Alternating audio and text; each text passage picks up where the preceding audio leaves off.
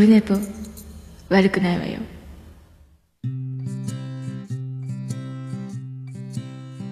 はい今日は11月2日木曜日でございます。なんとあどうもこんにちは。今ツイキャスも一緒にやってますけども第207回緊急特番。2017年10月29日第3回岡村隆史オールナイト日本放送引用変わり抜いてきました。台風22号にビビりながらスペシャル。なんですけども今回は近所の河原に来ておりまして今日は部屋で撮れると思いきやこの1週間ずっと隣人の人が、えーと、病欠で休んでいてすごいあのうなされるほど咳き込み続けてるんですけど病院行ったのかな？治る気配を見せないですけども。で今日は僕部屋一人単独かと思いきや、えーと、ダメだったので近所の河原を物色し、えーと、静かな、えー、ところ今ちょっと対岸には釣り人がいるんでこのおっさんなんか一人でブツブツ言ってんなと思われてもしょうがないんですけど、一応カモフラージュというか iPhone を片手に電話してる風の手で、えー、っと、やっておりますけど。隣人がね、ほんとね、大丈夫なんですかね、あの、若い子なんですけど、もうこの2ヶ月で2回ぐらい風邪ひいてて、で、今回初めて長期休暇で、これやめちゃうパターンかな、これ。ね、一本でも隣人どうも、なぎら健一ですっていうね、ことなんですけども。ああ、どうも、ゆうさんこんにちは。ツイキャスの方ね、あの、写真を合成しようと思ったら、これアートワークが入らないんですよ。なんか知らないけど。どういうことなんですかね。どうにもこうにも、これ、絵を入れろうと思っても入らないという、これ、iPhone ならではの、入らないですね。どうにもならないですね。はい。で、これで今外で音声だけ撮ってるのでついに編集というかまあ編集で言ってもカットはできないカットとかあんまりするつもりはないですけども あの BGM とかオープニングの曲とかジングルとか曲とかを後で Audacity の方にえっ、ー、とファイルを移すのはちょっとよくわかんないので、えっ、ー、と、そのままパソコンに iPhone 挿して再生してそれをそのまま Audacity で録音して合体していこうという技をね。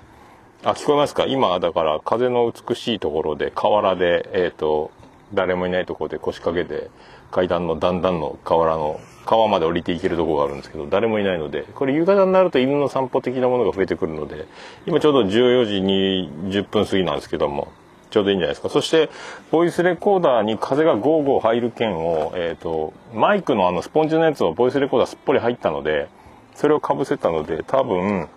で、今 T シャツの首のところにボイスレコーダーを挟んで、顎の下にマイクを置いてるんですけど、ポッドキャストで配信してる分には、ちょうどいいんじゃないですか多分風のごとゴーゴーなしでいけるんじゃないですか若干ノイズと、えっと、虫の鳴く音が秋を感じさせておりますけどもそんな河原からやっておりますなんかねなんかいつもと違う感じに戸惑いを見せつつ今目の前を蝶々が、えー、飛び回っておりますけども、えー、田舎やんえっ、ー、と、そんなこんな、え、ー、と、ビスマルク大先生から、で、LINE やっていただいてますので、そちらをまず読んでおきましょう。ビスマルク大先生。この前ね、あの、LINE で昼寝ぽ撮った時に、あの、じいさんのような声になってましたよって言ったんですけどね。まあ、今度からは LINE 経由で僕の音声は多分取らないので大丈夫だと思いますけども、あの、音声が途切れず取れてるかの試験だったんで、やっぱでも老けて、老けるのか、もごもごなる感じはちょっと否めないですけどね、昼寝ぽのあの LINE で撮るとねただ僕はマイク直接入力であと、まあ、兄さんとか CM も撮る時の音声が LINE になるのでまあちょっと僕だけ優遇された音声になるとは今度から思いますけどね。まあ、そんなビスマルク大先生、LINE やっといただいております。桃屋のおっさんリスナーの皆さんおよび最高終身名誉顧問のアマンさんこんにちは。博多っ子であるおさんに質問です。先日空港でダイヤを眺めてたら北九州空港というのを見つけました。えー、福岡空港があり、宇部空港もあるので、こんな近距離で空港は必要なものなんでしょうかと。えー、博多の人も北九州、北九州空港を使ってるんですかっていうね、僕使ってないですけど。あれですね、あの、えっ、ー、と、福岡空港は都心にあるので多分夜飛べないんですよね。で、北九州空港は多分24時間飛べるのかな確か関空的なポジションじゃないですかね。規模は小さいかもしれないですけども。あと、あの、スターフライヤーが就航して、えー豪華なシートで安い運賃みたいなのと一緒に北九州空港始まったみたいなイメージがあり、で、あれですよ、あの、宇部空港って言っても、宇部遠いんですよね、言うても。山口県って長いですから。で、あの、瀬戸内海に面しつつも、日本海側にも面しつつも、ビヨーンって横に長いというね、えーそういう特殊なとこなんで、宇部空港まで行くと大変なことになるので、あ、ボイスレコーダーが落下しました。で、あの、だから宇部空港遠いので2時間半ぐらいかかるんで、もうそれは北九州の方がいいんですよね。まあそんなとこなんですよ。まあ僕使ってないですけども。じゃあ行きましょう。第207回緊急特番、桃屋のさんのオルデザネポー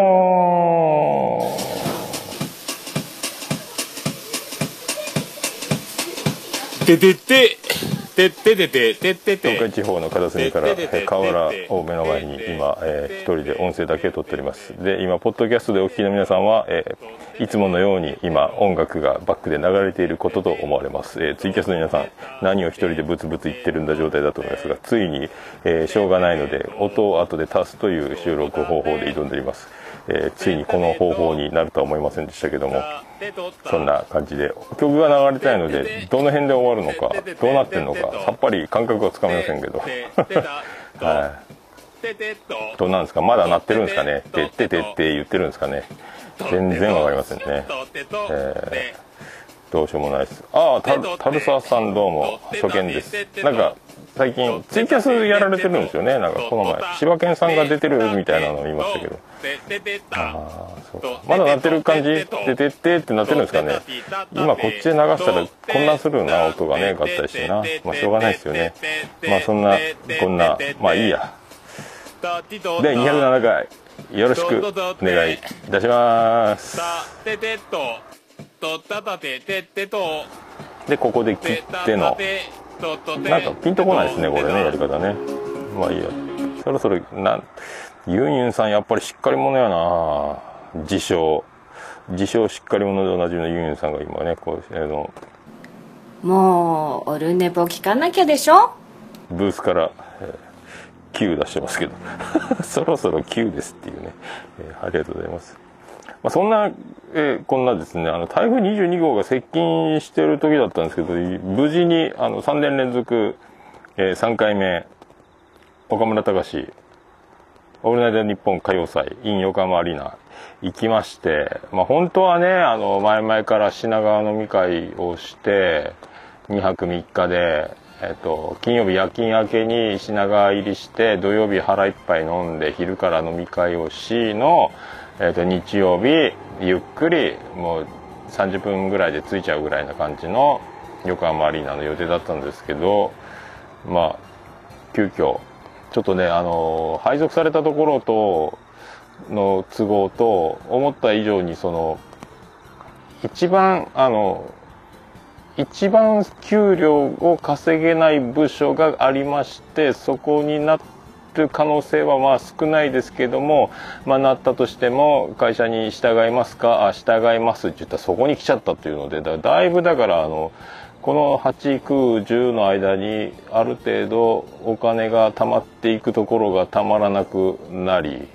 これは無理だっていうのもあったのでもういいや日帰りでいいやってなったんですけども、まあ、来年はねこのへそくり大作戦が、まあ、どうしてもあの単身赴任じゃないんであのねあれなんですよ。あの家にお金を入れるので、まあ、入れちゃ入れなかったら僕合流できるんですけども、まあ、そうはいかないので。まあある程度まあこれがもうちょっとするといろいろ収入臨時収入などなどでまたこうお金が回り出すんですけどまあしょうがないですよね、えーしょうがないのでまあで往復でえっと7000ちょっとで8000しないぐらいで金券ショップであのなんか回数券みたいなやつで光で新横浜まで豊橋から1駅で行けるので1時間10分ぐらいでなんと素晴らしい1駅じゃんっていうので行けたのでまあ土砂降りだったんですけど5時半に起きて6時半のバスに乗りなんだかんだ JR 乗り継いで豊橋まで着いてそこから、えー、と10時にはもう新横浜に着きましたね。これがね。で自由席で早々もう着いてたのであの豊橋の駅でポールポジションで待っててこれであの自由席なのに座れるというね。窓際に座れるというこの喜びの移動をしたんですけど喜びついでにあともう席が座るとこなくなってきてしょうがなかったのかアジア系の小柄な可愛い女の子外人さんだと思うんですけども、えー隣に座ってきまして、えー今ここファンファーレになるとこですね。はいよかった幸せな感じで。ただその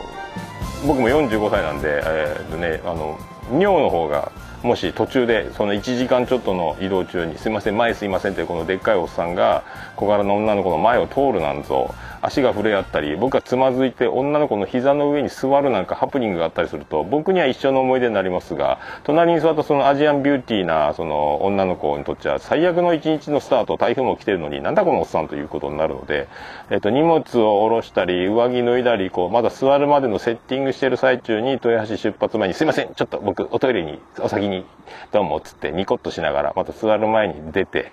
でおしっこをし戻ってき一回通路にお姉さん出てもらって僕は奥に座るというねこの正しい正しい状態で。まあそれからまあキオスクあたりで買ったサンドイッチを食べ、えー到着をもう着いちゃったっていう横浜なんですけどね。で、まあ、お姉さんは新横浜で降りなかったんで多分東京まで行ったんでしょうが「えー前を失礼します」と1回だけ言うて、えー出て行ったといううまい感じで着いて。まあ着いたら新横浜がまあ鬼の土砂降りでもう早くも冠水、えー状態ですか。あの排水溝にうまいこと水があの取り込めないであの道路歩道脇がもうちょっと水が溜まっちゃってるみたいな感じで大きな水たまりパパニックだったんですけども。10時頃着いたんで物販11時スタート。まあでも並ぶかと思ったんですけどもまあさすが岡村隆史オールナイトニッポン歌謡祭サイドもこれはあの雨の中待たせて11時まで寛容待つ、あのグッズ売り場の物販が始まるまで待つと人が増えてさあ物販スタートですっていう頃には人が溢れ返ってて外で雨に打たれるであろうという予測があったのかもう10時ぐらいかもう僕行ったら物販始まっててもうほんの何分か雨に打たれて傘でさして立ってる状態ですぐ建物の中の行列のあのなんすかテープでこう仕切られたあのトグロを巻いて並びましょうみたいなね4列ずつお願いしますみたいなので。えー、と並べて買いましたので物販がもうね昼12時ぐらいにはもう物販僕全部終わりまして全ての工程終わることができていやいやいやこれは時間すげえ余ったぞっていうねでそれ並びながらまあちょっと1時間ちょっとぐらい並んでたんですけどもあの「オールナイトニッポン」岡村隆史の「ハッシュタグ #99ANN」のハッシュタグ見ながらえっ、とあもうやってるみたいなやった物販並んでる雨の中人が多いみたいなツイート見ながら共有しながらずっと僕も並んでて。でもあの限定の岡村ザル T シャツピンクのやつ XL 売り切れ。XL やっぱ男が多いので多分男のサイズから売り切れるというね。あともう最初からあの注文表を渡されてそこに数字を書き込んで売り場で渡せばそれで確認して渡してくれるので行ってからえ、っとこれとこれとがないっていうのがね。あとクレジットカードの採用もしてスピーディーになったのとか。だいぶで通常の去年よりもレジを 2. 点何倍に増やしたっていうのがあってもうどんどん進んでよかったんですよね、えーすげえよかったですねで途中であのピンクが売り切れたっつってあともうスマホスタンドも危ないぞみたいなんで結局あのスマホスタンドも売り切れて去年売れ残ってももクロのライブでものの風さんたちに1600円のスマホスタンドを買ってもらって完売したという流れがあったやつなんですけども今年はもうそれも踏まえて多分天丼というかかぶせで去年売れなかったのをもう一回グッズで売るというやめとけっていうその笑いとともに緊急で直前の「オールナイトニッポン」で発表されて大爆笑だったんですけどもそれなんで僕も欲しくなって見事に買っちゃったんですけどスマホスタンド。まあそれでもうみんな欲しかったので買えなかったという状態で物販の午前中で売り切れだったんでいや俺先に並んでてついてたなと思ってまあねよかったわほんとね。まあそんなあの歌謡祭始まる前ですけどもそんな感じで無事に。あとなんかあのもう一つスマホスタンドかスノードームかっていう中にあの瓶の中に岡村さんの写真があって振ると雪が舞うような粉雪が舞うようなスノードームなんかよくお土産売り場でおなじみのなんか水が入ってて粉が舞うみたいなやつ瓶のやガラス製のやつが。2回だけ振って撮影は1回だけみたいなのも順番で並び撮影しましたと。あとはあれガチャガチャも別物販と別のとこで行列並んでガチャガチャを200円でするんですけど6回やってで2個ダブってであのガチャガチャの空のカプセル捨てるコーナーにみんなリスナーが集まってて僕もそこで途方に暮れたんです。E マイナー1本と。あとなんかワーワー言うとりません？違うな。なんか1個2つダブっててそれを手に取ってああと思った。らすぐなんか可愛い女の子がやってきて「ダブってます?」っつって「ダブってます。これと交換してもらえますか?」はい交換して「いややった!」みたいになって、えーね、そうリスナーありがたいやんっていうすぐダブってたら僕はただあのまるであの、ね、神社でポップコーンを手のひらに広げて立ってたら鳩がいっぱい寄ってきたみたいな感じであっという間にあともう一人おにお兄さんがいて「これじゃあ交換しましょうか」っつって「あいいんすか?」言って僕これであっという間にものの3分以内ぐらいでもうダブり解消で6個あのラジオのね名言 e マイナー1本とかあのお伺いキスとかわーわー言うとりますお時間ですさようならとかいろいろそういうあのラジオ聞いてる人だけが面白いワードが載ってる、えーキーホルダー200円ガチャガチャ引いて当たりはね光る缶バッジとかがもらえたんで福引きみたいに鈴が鳴ってましたけどおめでとうございますとか拍手が起こってましたけど僕は当たらずなんですけどはいそれができてねまあ嬉しかったなっていう。であの4時3時半開演まで時間があってその間にあのステディさんとフェスさんがあのお茶でもしませんかっていうねあのことを言われててああやったで早く時間が空いたし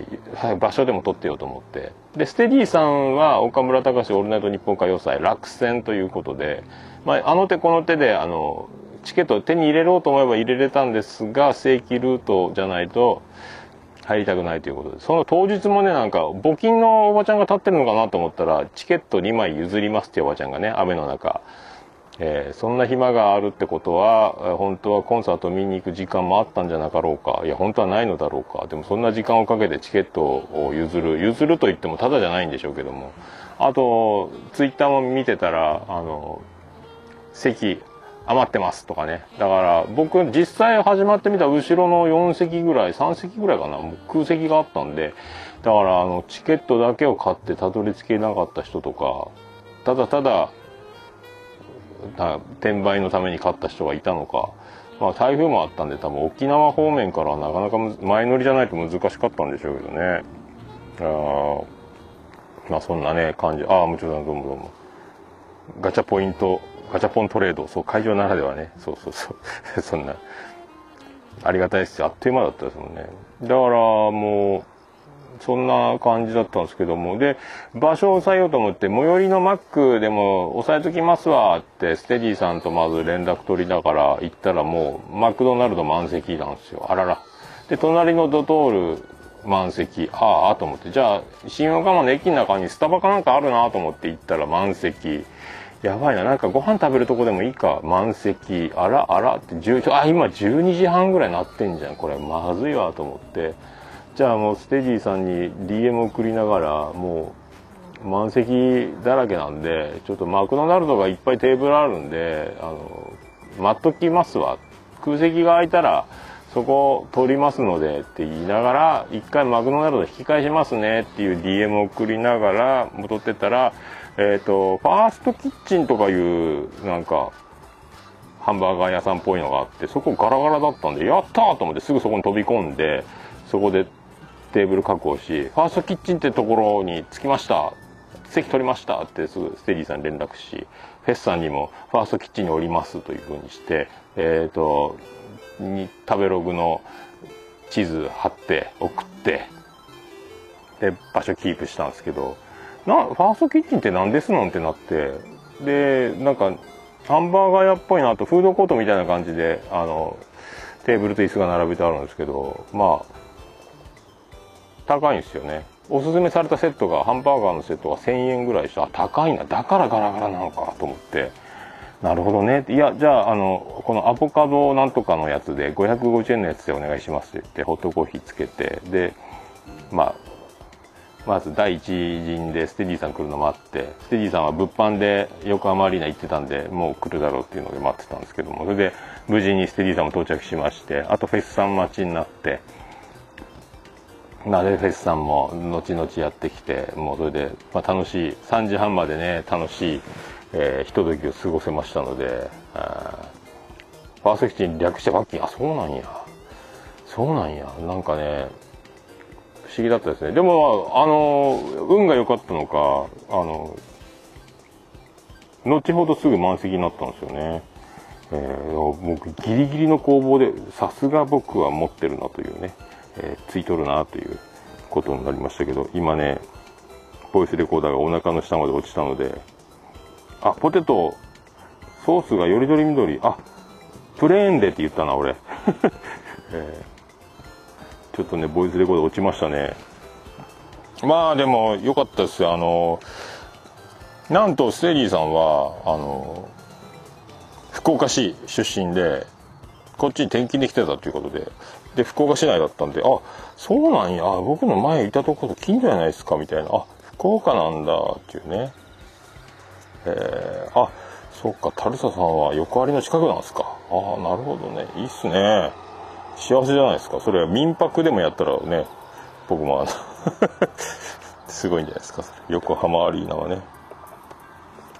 そんなんでねずっと過ごしてたのでまあでも皆さんねあのステディーさんもフェスさんもあのまあなんて言いますか。インテリジェンスあふれる感じですね、えーまあ、フェスさんも某一流大学をえっ、とちょっとの間だけお過ごしになられたというね、えーお勉強のできる方でステディさんも僕ステディさんはあのニコ動ニコ生の方でラジオやってる方なのでポッドキャスト進出しないよっていうね。なんかやっぱ YouTube とかあの一緒で YouTube とかもあのニコ生とかもストリーミングってやつですか？ダウンロードして聞けないのでバックグラウンドでこう持ち出して聞くっていうのが難しいみたいなのでポッドキャストの方がいいじゃんみたいな話をしてたんですけどね。あのまあそれも考えてるんですがみたいな感じだったんですけども。ああそうだ。でそれがあのニコ生会で華麗にポッドキャストへうまいこと転身した、えー例としてやっぱりあの羨むべき存在なのがやっぱシュンシスカス大先生だということもおっしゃってたんで。なるほどね。今朝ごめでバリバリやってるあのシュンシスカス大先生もニコ生からポッドキャスト界へ華麗なる転身というね、えーそんな感じなんですよ。ああ、タルさん、ナイスアイデアですか、民泊。狭すぎるんか？そうですか。そのために引っ越すのもね、あそうあの、IC レコーダーをね、T シャツの輪っかにして、ヨレヨレの T シャツで、で僕は痩せたのもあって、あの、ね、コロッとく腹の中まで落ちていくっていうパターンなんですよね。腹の中に入れたまんま取れてもいいんですけど、まあ、ごそごそ言うので、まあね、あ、コインありがとうございます。まあ、そんな、ファーストキッチンでね、過ごしてて、まあ、で、セディさん、ポッドキャストやるなら、あの、まあ、いつもね、僕、タイトル何でも、タムニーのタムタムニーにしっかり、あと、ルーシーに Oh My Lucy ってやったらとか、まあ、そんなことばっかり言ってたんで、ステディの Let's Steady English ってどう？っつってね、あの、 Let's Steady ってそれ Study じゃないじゃんっていうボケをそのまま何もそこは触れずに Let's Steady English でとかでポッドキャストやったらどう？全く英語には関係ない番組とか言ってね。提案はしたんですけど。まあでもいや一度そういうのを英語の番組やったことありましてあそうなんや。つって。え？セジさんって英語できんの？え多少。って。英語喋れんじゃん。っていうね。僕がボケで言った Let's Steady English どころかもう本当に英語喋れる人だったというね、えーこのね学歴社会皆さん、ね、僕は詰め込み教育で詰め込み損ね、えーこうやって高卒で学歴を終ええー今こんな感じですけど。すごいよなやっぱな。僕偏差値47の学校にまあ滑り止め寝てても受かるぐらいなレベルの1個下げてワンランク下げて滑り止め絶対公立に受からなければいけないその家庭の事情で入った高校を、えー上の方で入って下から出るというねもう偏差値47どころの騒ぎじゃないという学歴で終わってましたけどあコインありがとうございます。そんな僕と一緒にこのね、まあ、30代前半20代後半という若い2人と僕45歳のおっさん3人がファーストキッチンでね、えそういう風にこのお茶が飲めるというこの幸せなひとときこんな通常の社会でこの学歴作動作業ねあの考えると、まあ、一緒に交わることはないこの奇跡の瞬間ポッドキャストやっててよかったなというねことになりますので皆さんよろしかったらポッドキャストいかがですかというね感じになりますけど。まあそんなんで、もう、ポッドキャストトークやらね、そういろいろ話してて、まあいろいろ、まあ、こんな番組あるよ、あんな番組あるよとかね、いろいろこう、で四国って結構暑いですよね。四国こんな人いるよ、あんな人いるよとかね、いろいろそんな話盛り上がって、えー楽しかったですね。また来年はね、この飲み会的なやつも、お酒いける口だ言ってたんで、二人とも、まあ来年こそは、来年こそはねって言ってね、言ってましたけどもね。あみんな。でねあのステディさんがおもむろに、えー色紙を取り出しまして満席のファーストキッチンの中、えーサインいただけますかというねこれ人生初のえーっとこれ僕サインした記念日となりました。10.29今ファンファレになってますか？編集でファンファレ入れてるとこですか？いやーはずいじゃないですかね。あの満金の普通の色紙のサイズを満席のファーストキッチンでお渡しいただきまして、えー何書いていいんだろうとかもうちょっとステディさんへ絵絵はあの山水の絵をあのちょっとね、えーぶりましたけども。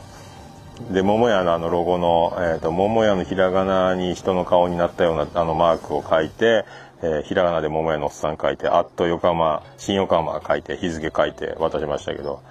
いやーまあ人生まさかね僕サインを集める桃屋やってる時は桃屋さんへで集めてて今ちょっと休業中なんで今集めるのもなんかなと思ったんで今回は色紙を持ち歩かなかったんですけどもまた桃屋が再開した時にお店があるからということでもらっていこうかなと思っててまさかそんな僕がサインを書くとは思いませんででステディさんもそのニコ生とかそういうポッドキャストかなんか会うラジオ関係に会うとサインもらってたらしくてさすが福岡人同じことやるなというね感じがしましたけど。まあはずいながらにあの書きました。ああどうもありがとうございますタルトさん。コインもありがとうございます。ありがとうございます。またよろしくどうぞ。そんなね感じだったですね。そしてまあ3時半までねあのフェスさんは途中でまた仕事の合間に抜けたんですけどあの雨の中ねステディさん最後まで付き合ってもらいまして3時半までね。僕それからその佳代さんに行ったんですけども。であとフェスさんはフェスさんでねまたあのおしゃれなハットをかぶり、えっと、ジャケットで登場したんですけども音楽業界だったですね。素敵やんっていうねその一流大学を、えーひとときを過ごしのそして音音楽。レコード屋さんショップ的なところからレコードのそのインディーズレベルみたいなのもやってありそしてそのマネージャーもやってて今レコーディングの合間を時間空いたので駆けつけましたみたいな。かっこいいというね。で CD もいっぱいいいてあのななんすかねあのいろいろもらったんですよ CD ね。あのボルタマスターズっていうなんかちゃん中さんは知ってる大好きって言ってたんですけどもあのボルタマスターズのマネージャー兼レコード会社のそのインディーズレベル。いろいろだからあの吉本興業システムなんか担当のミュージシャンはいろいろあるみたいなんですけども。で今回はその別件のレコーディングの合間を縫ってやってきいのということで CD いただいたりあとなんか地元のお菓子ですって言ってお菓子までいただいたり。いやいやいやいや恐縮でございますというね。へえかっこええの？っつって。でそもそも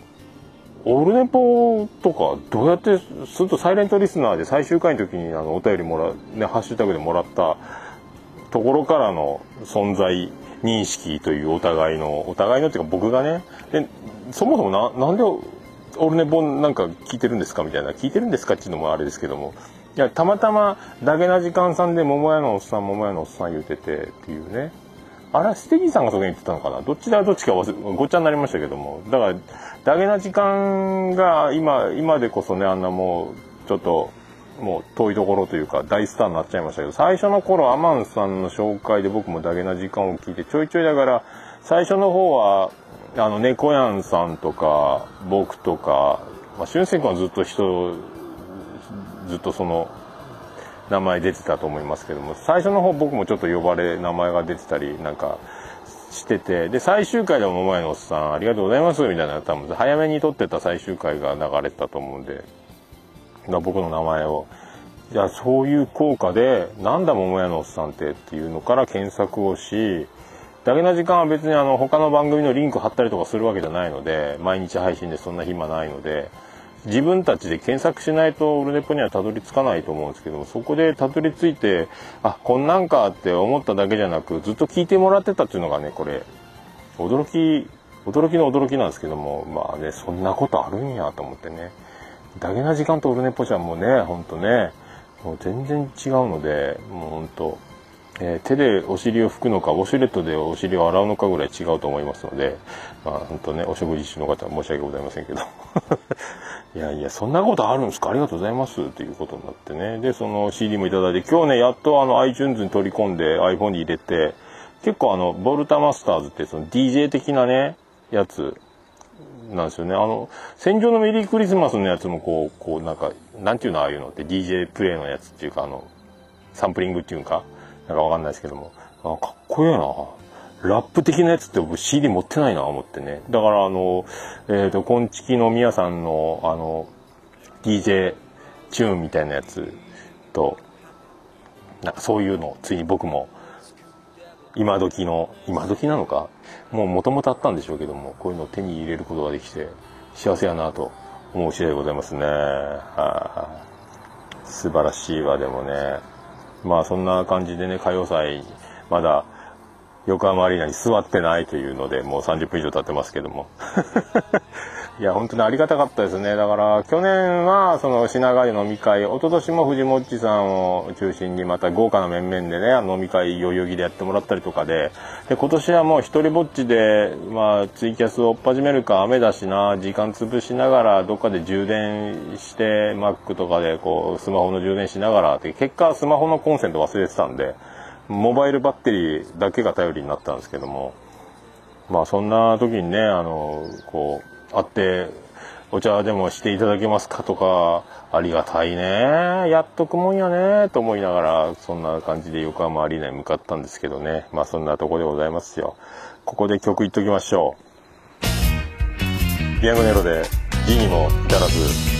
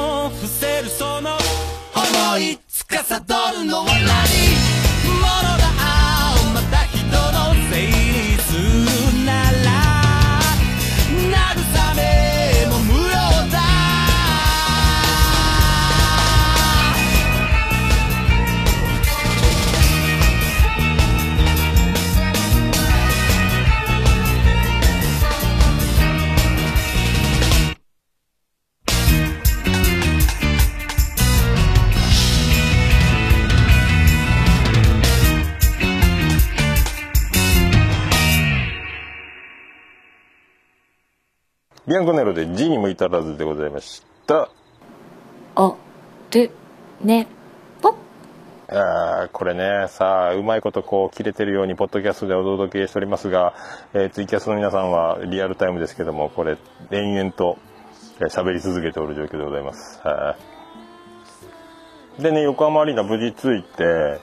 で、始まる時にまずあの、毎回ですけども、岡村隆史オールナイト日本歌謡祭へご来場いただき誠にありがとうございますみたいなのがあって、で、岡村隆史は47歳独身なので、えー岡村隆史の、えー目の届く範囲でのカップルでのイチャイチャ行為、えーカップル手つなぎ、えっ、と、など耳元でのささやきと岡村隆史の気分を害するようなことがあれば公演を中止することがありますとか起こりますとかそういうのをなんかいろいろ言ったりとかね。あとあのオフ会は禁止とさせていただきますとかねああいうもうああいうのがねもうたまらなく面白くて。でやっとそれでまあ始まるんですけども。まあね最初前直前の木曜日の放送でとにかく岡村さんのあの始まる時にあの「燃えよドラゴン」が毎年流れるんですけど「燃えよドラゴン」が流れますと「てーててんあちょー」が流れます。皆さん立ってくださいと。そして手拍子しながらそして岡村さんがあの現れるまで岡村コールを叫んでください。じゃないと岡村さんは出てきませんみたいなね。でツイッターでもなんか眠ってるかもしれないのでみんなで大声で呼びましょうみたいなので何のことか分かんなかったんですけども。えっ、と「模様ドラゴン」が終わったらドラが鳴ってジャーンってなったらそのモニタースクリーンに岡村さんの寝顔がドアップで映って宇宙服のようなカプセルのようなところに眠ってるような宇宙に漂ってるような感じの演出で、で、岡村、岡村って言って、もう相当みんなで岡村コール、僕ももう、あの、岡村さんがバカになれって言ったんで、僕も岡村コール一緒にやってね。で、あの、キングブレードっていうんですか、あの、サイリウムみたいなやつ、あれを今回は12色のうちのピンクをテーマカラーとしてスタートしますで、全員ピンクで、えっ、と、1万3000人、1万2000人、横浜アリーナ超満員で、岡村言うて、岡村さん目を開けて、目が開いたのが分かった瞬間また大歓声になってそしたらあのそのまんまウィーンってなんかあのベッドが起き上がるかのように棺桶ごと立ち上がるみたいなのでこう宇宙服を着た岡村さんがそのままウーンってあの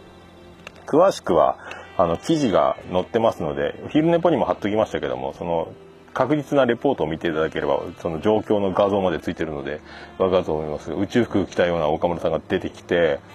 そのまんまそこから寝てたのが自動でそのベッドごと立ち上がるみたいな棺桶ごと立ち上がるみたいなこうカプセルみたいなのが立ち上がってそこからまた去年の岡村隆史歌謡祭はあのマイケル・ジャクソンみたいな感じでこうずっと立ったまんまフリーズ状態だったんですけども今回もそんな感じで一時立ち止まりで顔がドアップになりそこでもう大歓声でそして隣で「岡村隆史俺の日本歌謡祭!」って「横浜アリーナ!」って叫んでそっからポイズンが始まったんでもう僕とか泣いてましたねこれね毎年ポイズンから始まるんですけどいや全然ポイズンって曲が好きかどうかもよくわかんないんですけどもやっぱポイズンが流れると泣いちゃいますねまあね、まあ、今年はシチュエーションが一番違うので、まあ、去年一昨年は自分のスケジュールで桃屋の休みを取って自由に行けたのが今回はその会社の中の休みを利用してなんでいろいろあったなと。たどり着いたのっていうことでまた。でなんかそんなんででテロップで歌謡祭カラオケみたいに歌詞が流れるんですけども。いやそれ見ながらまたねなんか好きなように生きていけばいいじゃん的ななんか歌詞がありそうよね言いながら僕もそれを、えー、と見ながらもう泣いてましたね。なぜか涙もろい。相当泣いてたね。もうほんとね。1回目はね、あの、風船の中からバーンって割れて岡村さん登場。で、去年はマイケル・ジャクソンみたいにあの、舞台から下からこう飛び上がって着地して、で、ずっと止まってるっていうね。今回はこの宇宙飛行士みたいなやつ。よかったですね。よかったですね。もうポイズンで泣きましたね。で、やっぱ見逃せないのは岡村隆史の歌謡祭バンドがもうドラムがツーバスになってたんで、やっぱこれ X のトシさんが出るからやっぱやってんだろうなというツーバス。やっぱりツーバスやるんだというのがねあれはすごかったですね。で一発目知念里奈でいや期待通り Do Do For Me もう嬉しかったですね。もうねこれももう涙ぐみましたね。知念里奈歌うまいわ。今回はダンサーを自前で2人引っ提げてねやってたんで Do Do For Me もうね僕もその当時聞いてなかったんですけどでも、わちゃごなわちゃごなって言ってみんなで楽しんでて、Do Do For Me は大好きな曲だというのを知ってたので、それだけの勢いだけで僕も喜んでましたけど、まあリアルタイムでは知らないんですけど、でもまた、知念里奈が2年ぶりの登場、1回目は出てて、また3回目出てくれて、また嬉しかったなというね、えー、素敵やな。そして、あの、ニューヨーク芸人ね、あの、いつもハプニングバーのコントをさせられてるんですけど、また一回ハプニングバーのコントをさせられて、で、すぐ帰らされて、そしてまたすぐあの、M1 の出囃子で登場するんですけどね、あの、でだでだでででででででやってきて、またハプニングバーをやって、で、何回もやるうちに僕らもネタを覚えていくので、ネタの入りの俺、彼女欲しいねんっていうところからもう大歓声で、で、オチのハプニングバーっていうところがオチなんですけど、そのオチを1万2000人で大合唱するというね、不思議なコント。でもあの、ハプニングバーっていうのがオチなのに、それがコントのタイトルとして、あのもう画面に堂々、ショートコント、ハプニングバーって出るっていう、もうこれも全部、もうラジオでずっとこすってこすって何回も重ねてやってたので、それ含めてめっちゃもう、ここも、ここはまた涙流して大爆笑やったですね。今風でノートがひらひらと、いやーよかったな。で、秋山さんも、あの、またとかくかをやったりね。で、あの、この前の放送でもやってたあのクイーンの親戚の名前をねあのどこどこの親戚のおじさんえ岡山の業者みたいなやつとかをやる We Will Rock の替え歌のやつとかあとポルノグラフィティのあの Stay tune がうまく言えませんっていうファックスが届いてそれをあの Stay tune までのポルノグラフィティのミュージックアワーですかね。あの曲のやつをやってStay tune の下りをやってであの T シャツを脱ぐと顔のところにこうかぶせると梅宮辰夫の顔が現れるバージョンのやつをやってくれてでそこの口がくり抜いてあってそこに岡村さんが登場してパスタを食わせるというくだりがやってたんですけどもパスタをむせて吐き出しながら床に落ちたパスタを拾って岡村さんが口に入れて汚ねえなと思ってでその口に入ったまんま他の曲をやってる時に本当に歌えなくなってむせてあのステージ中にパスタが散乱するという騒ぎになりましたけどそれも面白かったですねもうね。いや、よかったわ。楽しかったわ。で、メイジェイさん出たっしょ？で、メイジェイさんは、で、そのまままたその、 Stay tune のやつを、ミュージックアワーのやつを、メイジェイさんが歌ってくれたんです。登場と同時に。だから、あの、秋山さんたちがやってたのの流れですよね。で、最初のあの、DJ がアナウンス喋ってる、おやおやおやおや言って、 Stay tune までのところが、多分岡村さんが別撮りして喋ってるんですよね。なんて言ってるか分かんなかったんですけども。多分それ今日の「オールナイトニッポン」で言ってくれるんじゃないかな。いやでもやっぱねうまいね。メイジェイさんは素敵。赤いドレスでね。めっちゃ綺麗やん。画面でしか見れないですけど遠いとこにいたんで僕。で2曲目はあのグローブの「フェイスを歌ってくれまして。で最後にもう1曲でメイジェイさん今回ね知念さんは1曲だったのにいっぱい歌ってくれるなと思った。ら今度は最近曲出したヤシュラークとのデュエットソングを歌います言って1人で歌うんかいと思ったらワンコーラス歌った後に字幕に八代亜紀って出て白いドレスの八代亜紀が後ろから、後ろからファーってきて二人でデュエットするっていうね、これもまた、なんか結婚式用っぽい曲のやつでね、嫁に行く時の歌みたいなやつなんですけども、なんか母と娘の手でやってるやつ。まあね、で、サビの終わりのところのコード進行がなんかぐにゃぐにゃってあの、プロが作る素敵な複雑なコードの響きをさせる曲のアレンジの簡単には歌えないぞっていうね、えー歌えるものは歌ってみようじゃないでしょうけど、そんなかっこいい曲。で、すごかったですね。いや、白秋見れたのはよかったな。で、終わって岡村さん来て、そのクロストークやってて、そしてあの、八代亜紀さん、メイジェイさん、名字橋本ってことで、二人とも橋本ちゃんじゃないですかみたいなことで岡村さんいじって、で、それは恥ずかしいからやめてみたいな。八代っていう名前が長いんで、橋本って言われると恥ずかしいのっていうね。で、実は、船歌でお酒はぬるめの缶がいいとか、魚炙ったとか言ってるけど、お酒飲めないんですよ、つって、ウーロン茶まで、ウーロン茶で朝まで付き合いますよ、みたいなことを言ってて、そんな話も。で、あの、船歌の、その、最初のところをちょっとアカペラで歌ってくれたり、その、聞けたのは、その、幸せだったですね。で、ワンコーラス、あれ聞きたいっつって、岡村隆史のオールのオールナイトニッポンでおなじみのエヴァンゲリオンを、八代亜紀が歌ってくれて、前、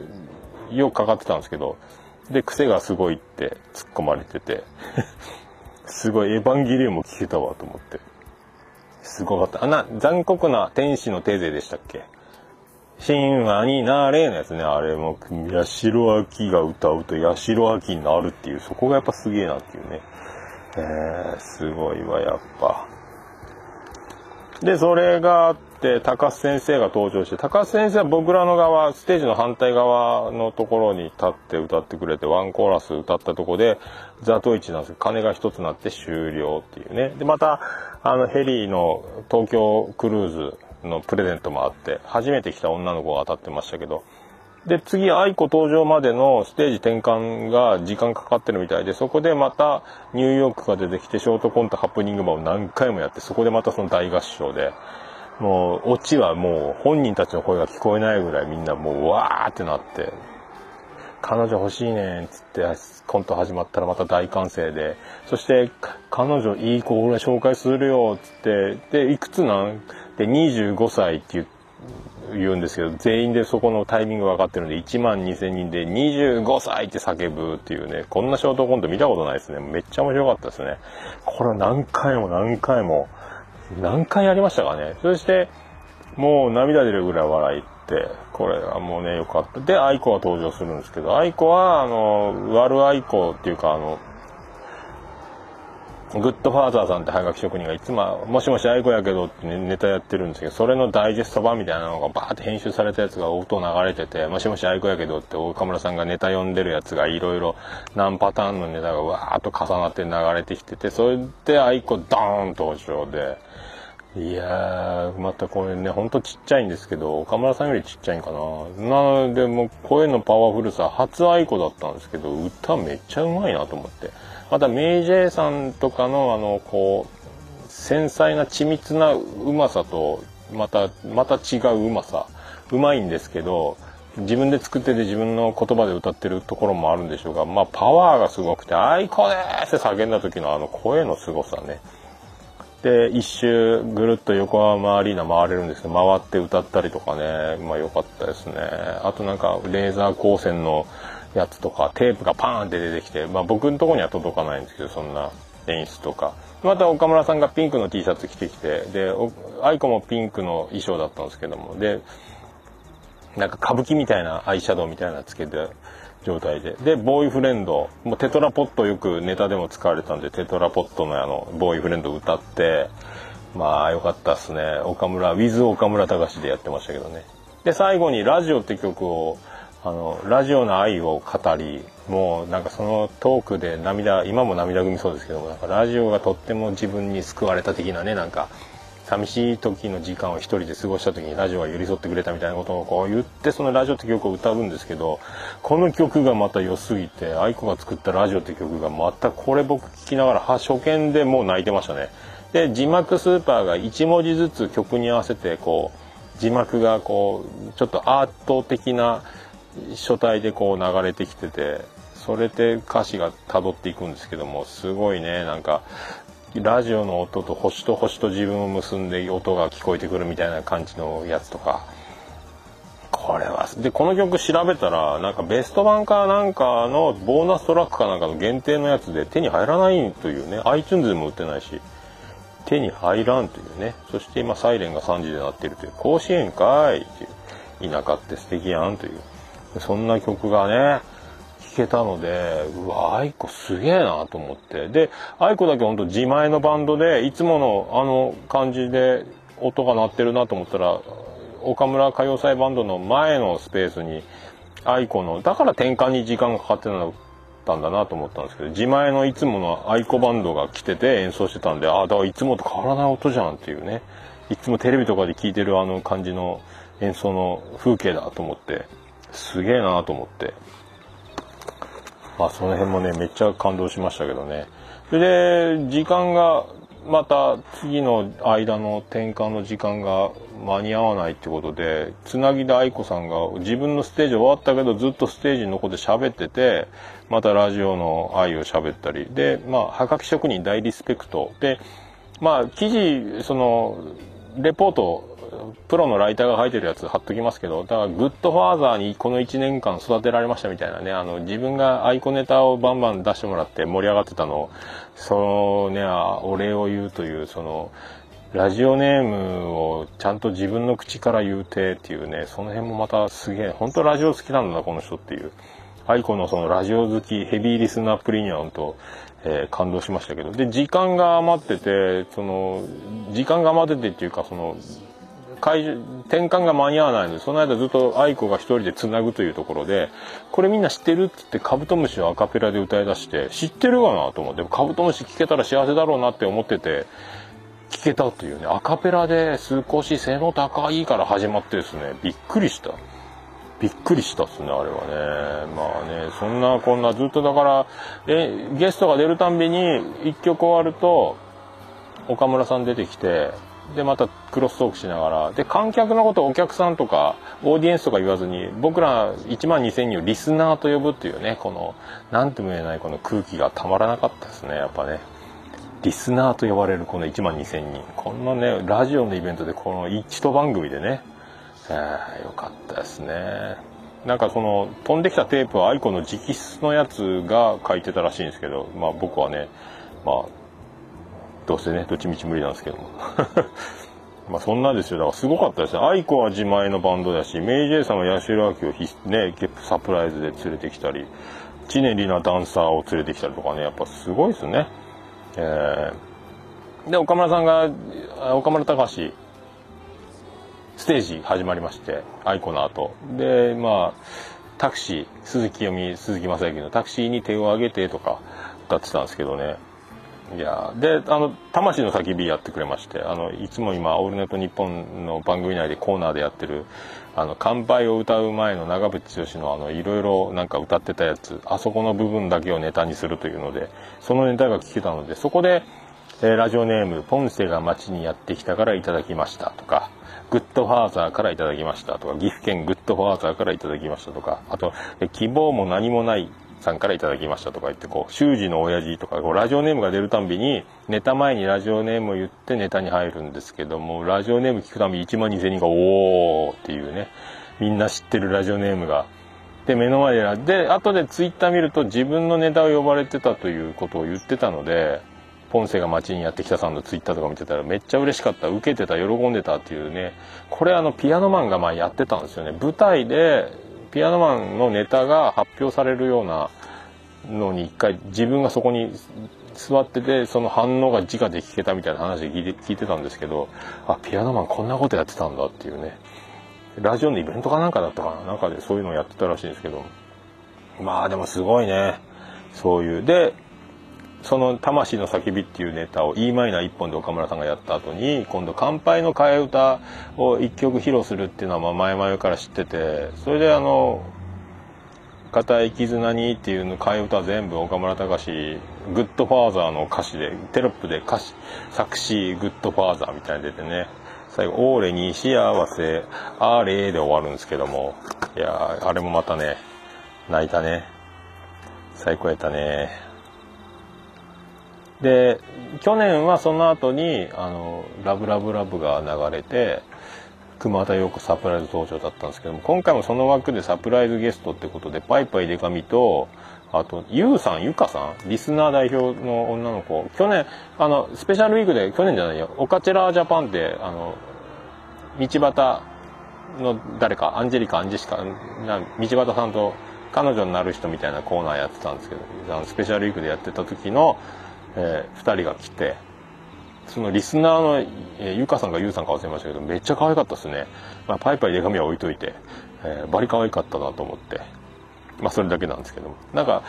これどうするの？この空気っていう状態になったんですけどどう着地していいかわからない。なんとなく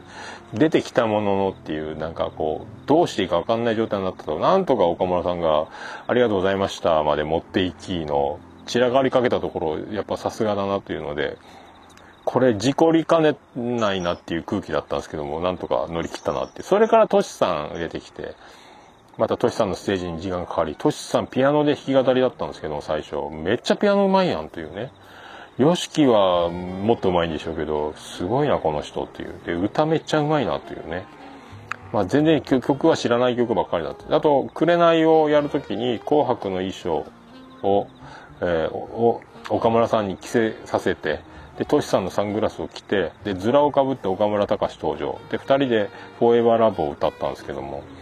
まあクスクス笑われるというね「フォーエバーラブ」と「あの紅」を歌ったんですけど紅も最初の静かなとこはアコースティックギターをトシさんと岡村さんが2人で交互に聴きながら歌うというちょっとクスクス笑ってましたけどそれから「紅だ」になってまたツーバスドロドロドロドロやって「紅をやり」のまあすごかったですね。その時火がバッファー出て、まあ大迫力の紅が。あれだからまあ通常のライブの x ジャパンのやつよりちょっとテンポ遅いのかもしれないですけども、ドラマは大変やろうな、やっぱ2バスで。えー、あれはすごかったなと思いましたけどね。で、最後の最後全員で演者全員で、また最後にやったのが X だったんですけど、みんなで X ジャンプをするやつなんですけど、横浜アリーナバリ揺れっていうね、まあ、去年は「ララララブソング」久保田利伸でみんなでこう回しながら歌ったんですけども今回はあの回して歌うような曲でもないのでちょいちょい X って叫ばせる全員に叫ばせたっていうので終わりだったんですけど、えー、そんな感じだったんですけどね。まあすごい。での X の感想の間にあのギターソロの間に2人で肩を組んで左右のあの客席の方にこう一周回れるとこの半分ずつぐらいまでね行ってましたね。すごいな。いやいやほんとね。で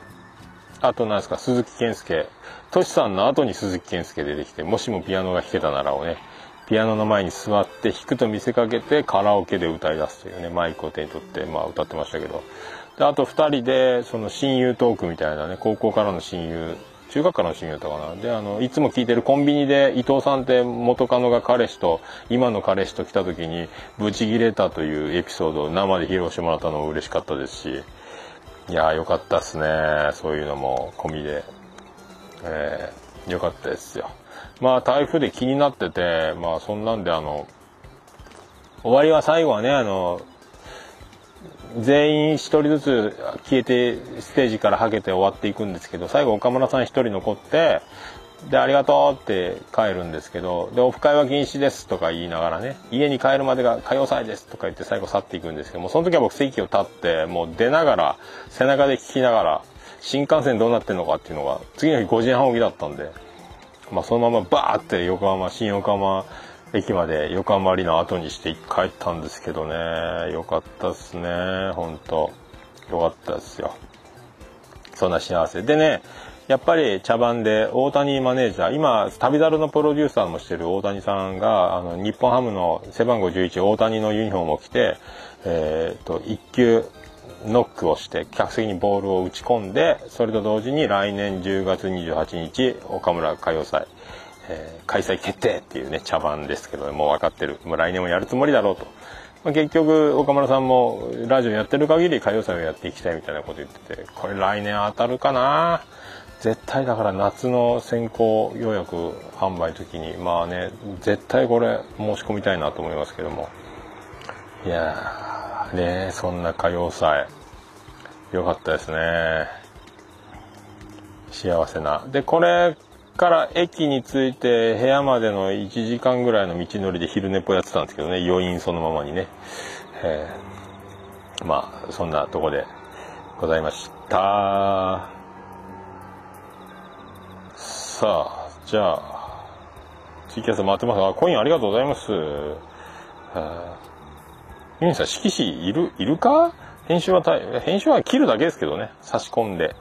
はい、まあそんなんであとじゃあもうせっかくなんであのやっときましょ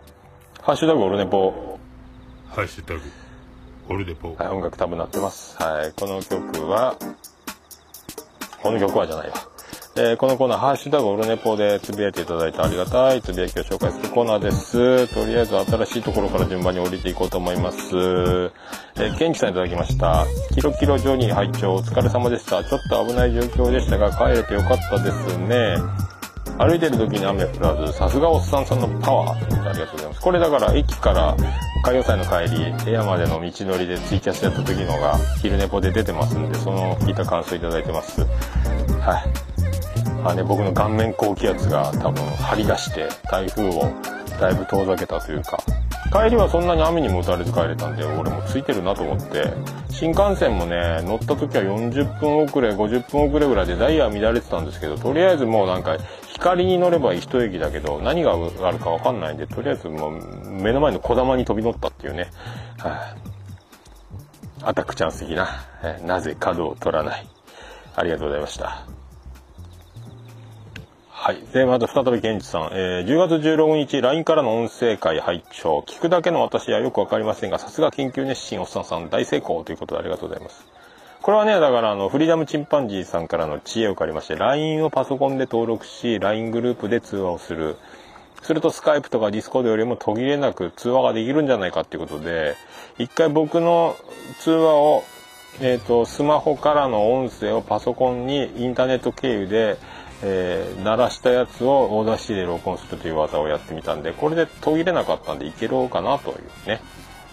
まあ、ところですね。これで CM も収録にあいい光が差したんじゃないかというね。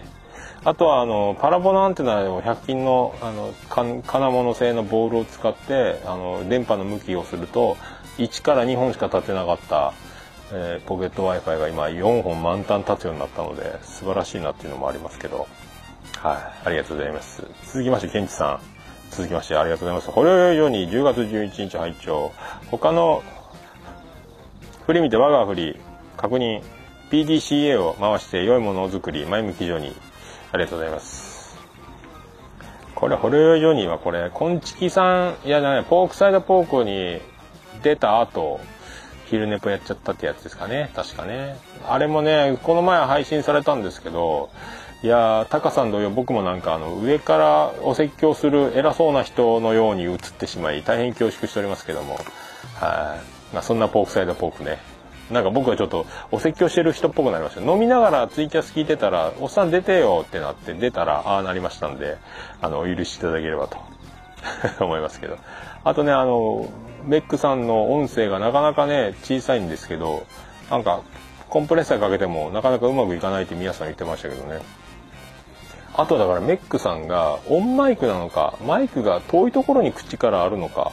そこだけがね、あの、疑うところはそこだけですね。マイクが完全にオンマオンマイクであの音声ならまあしゃあないなって思いますけどね。あとはメックさん、まあ歌ったりしてるんでマイクが変なところについてんじゃないかなっていうね。まあそれだけが、それ以外は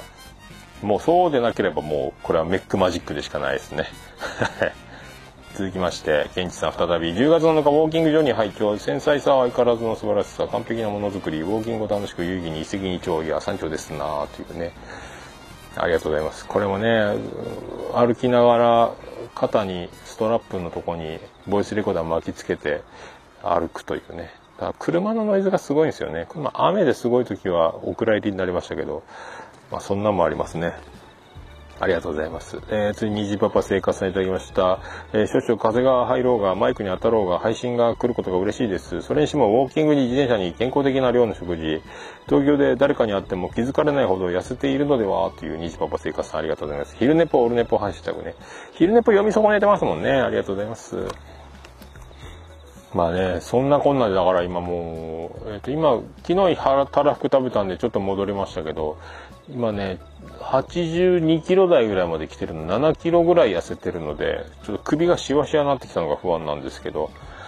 まあでもそんなに変わんないですよ。は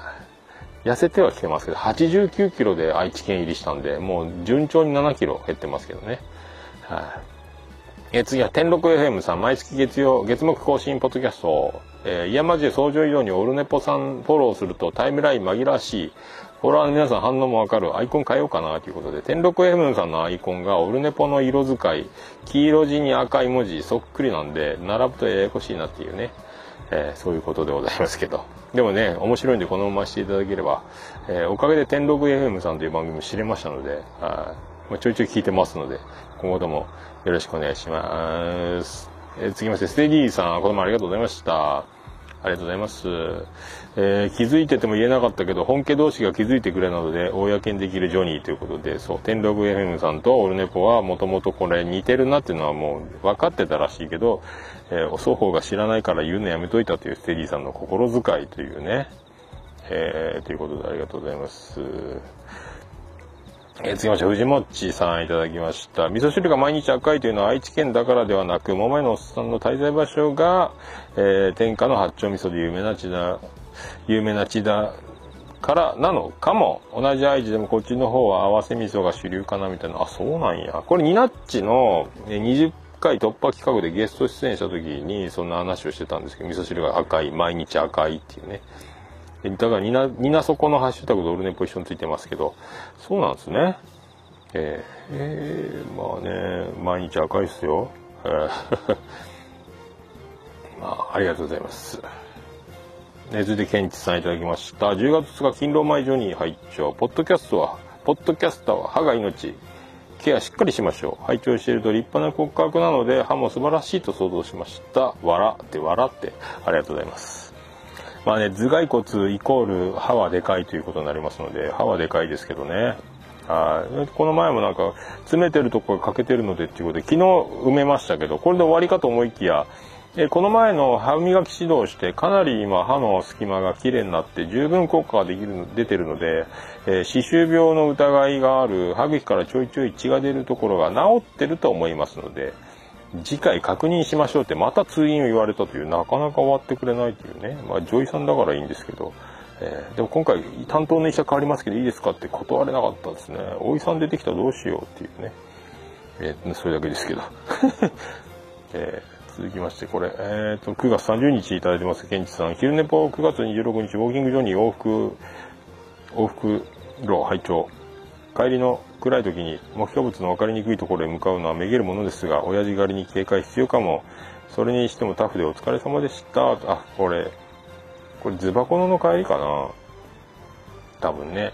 えー真っ暗で怖かったですね。今はねスマホの光をつけて歩くという技も覚えたんでだいぶいいですね。はいありがとうございましたえー次は DY さんありがとうございます。206回聞きながらおっさんの食生活が僕に近からず遠からずな感じで妙に親近感。やっぱ食事は大事。そして寮で相部屋なんですね。いずれなんか同部屋の人も登場するんじゃないかという気がしてならないのは僕だけ。そしてそうなんです。気づいたら4つ番組持ってましたってことでね。あの、そうそう DY さん番組がいっぱいあるな言ってたんですけど、4つもやってんですよね。すげえなまあね、寮の人と絡むことはほぼないので、今日、昨日からね、3人部屋になっちゃったんですよね、2人部屋のところが。1人増えちゃったので、これからいよいよ部屋で収録が難しくなってくるんで、このね、えー河原収録っていうのがこれ癖になってくるかもしれませんね。ちょっとお尻がコンクリートで痛くなってきたんで、100均であの、外で敷く座布団的な折りたたみのやつ、今日買おうと思います。ありがとうございました。えー続いてケンチさんありがとうございます。206回拝聴遅くなりましたがポークホークス優勝おめでとうございます。気分ノリノリでしょうか。やはり良いものをお届け新年相変わらず静かな語りもまたよしさすがおっさんということでありがとうございます。まあねなる。来年からはね機材揃いますんでまあそれまでのね辛抱何かつなぐ方法ないかと思ってますけど。ありがとうございます。続きまして、ステージーさんありがとうございます。206回拝聴。単身フリーのおっさんの名古屋ライライフ、充実してるっぽい、やっぱ福岡と似ている部分があるんかなという。オルネポポッドキャスト用に BGM 流してる時は音綺麗めだったけど、スピーカーにも割とはっきり聞こえたから、キャス用にスピーカーから流してももったいない、問題ないかも。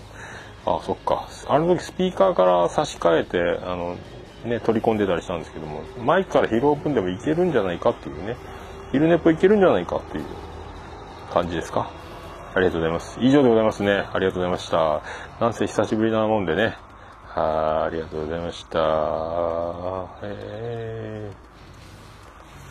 ー、さあ、以上でございますか？えー、また、ハッシュタグオルネポを気軽につぶやいていただければ、えっ、ー、と、何でしたっけ？大変喜び、マンモスレピ、チョモランマでございます。以上、ハッシュタグ、オルネポでございました。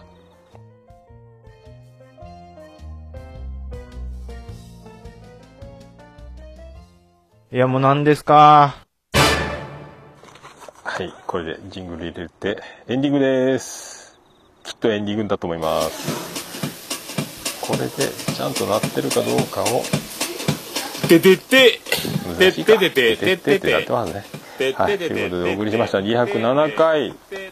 お届けしました。えーと、今回ね、あの、207回でございます。ありがとうございます。本日のオールナイトニッポン、放送前に配信して、後乗せサクサク感をなしで、えーね、聞いた後に喋るよりは、と思ったので、今日木曜日、なオールネポ毎週木曜配信してたんで、まあ、なんとなく体内時計は合ってるかなっていう気がするんですけど、後ろから誰か見られたら恥ずかしいな。河原でおじさん座って一人で電話してるよっていう、ノートを広げて、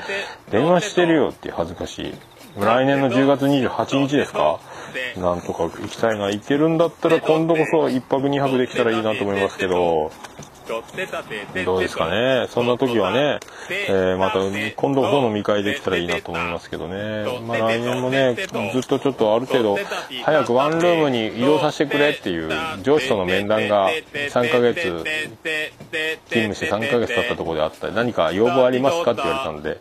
寮、一人部屋、ワンルームに移りたいですっていうのはね、1年間服役しないと移れないという条件は知ってますが、なるべくお願いしますとは言いましたけど、えー模範囚として頑張ってます。で、あの、急に風邪ひいたりとか無断欠勤してませんので、え真面目にやってますというアピールでね、えーねよろしくお願いしますって言ってたんですけど、まあね、そんな模範囚なら移っていいよってなればいいですけどね。政治的圧力、技が使えればありがたいんでしょうけど、まあね、どうでしょうね。まあね、なんとかだからまあ、行って帰ってこれたのはね、台風でビビりましたけど、もう最悪5時半起きだったんで、本当会社に行けなければ行くのやめろっかなっていう、ちょ、本当に直撃するんだったら、あともう、豊橋から新幹線出てなければと思ったんですけど、まあ、よかったな、行けて。えただね、あの、12時でお風呂が止まっちゃうんで、1時に着いたんで風呂入れなかったんで、次の日5時半起きで風呂入ってって、まあ眠かったっすね、月曜日ね。まあでも歌謡祭、まあ行けてよかった、幸せやったですね。なんだかんだね、本当来年の、えー10月28日に向けて、なんとか、やっていきたいと。もう歌謡祭は、次の歌謡祭始まってます、僕の中ではね。なんとか目指していきたいですね。はい、ということで、オルネポエンディングテーマ、笹山で、 Black in the、マイク落ちたぞ。 Black in the Box。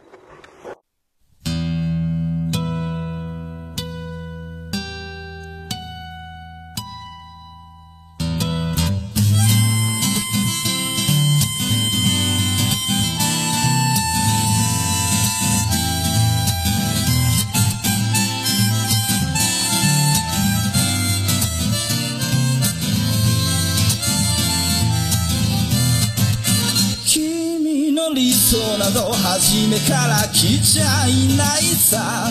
重ね合わせてばかりじゃ剥がれてく並べ立てたのは今までの理由だろう。そんなものよりも今を聞かせて。答え合わせならまだ早すぎる未来など見間違えるものさ。行方不明のままの昨日を探すより素敵なことを語ろう。かち合ってゆけるものじゃない。ブラックンビューティー鳴らすのさ誰に届くはずもないこの夜を埋める二人だけのわがままなリズムでブラックンビューティー歌うのさ誰に届くわけもなく消えてゆく。声を拾い集めた継ぎはぎだらけのブルース。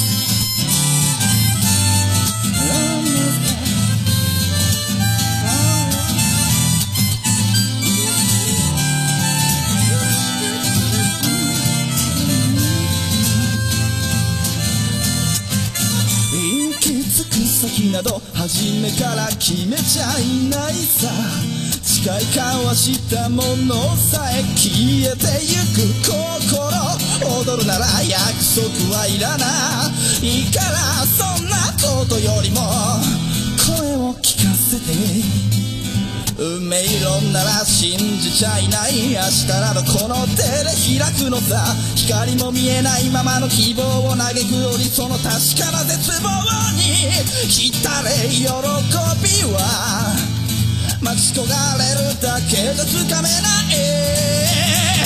ブラックアンビューティー鳴らすのさ。誰に届くはずもないこの夜を埋める。二人だけのわがままなリズムでバカンビューティー歌うのさ誰に届くわけもなく消えてゆく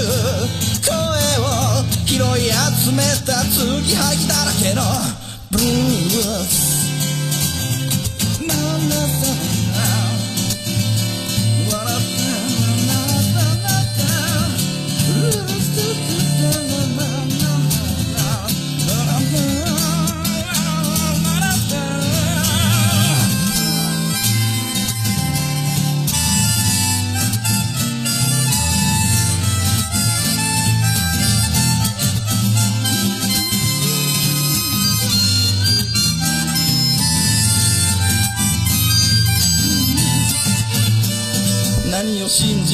にも疲れた初めから何もなかったのだろう行方不明のままの昨日から抜け出さずにいたのは僕の方光などどこにもない。まして闇などありもしない。瞬き一つで変わる。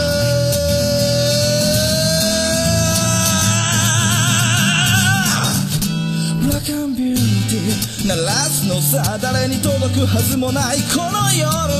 を。埋める二人だけのわがままなリズムでブラックアンビューティー歌うのさ誰に届くわけもなく消えてゆく声を拾い集めた継ぎはぎなままのブラックアンビューティー The Bomb Lady 消え失せるばかりのこの夜を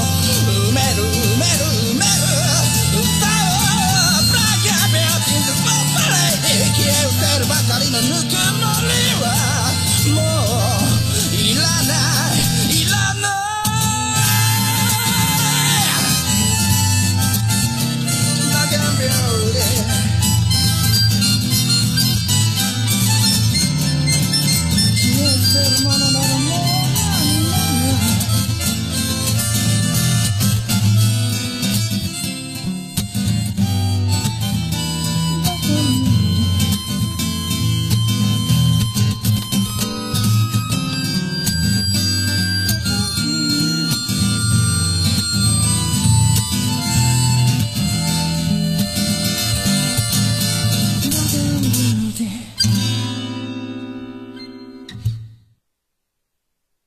それでは皆さんまた夢でお会いしましょう。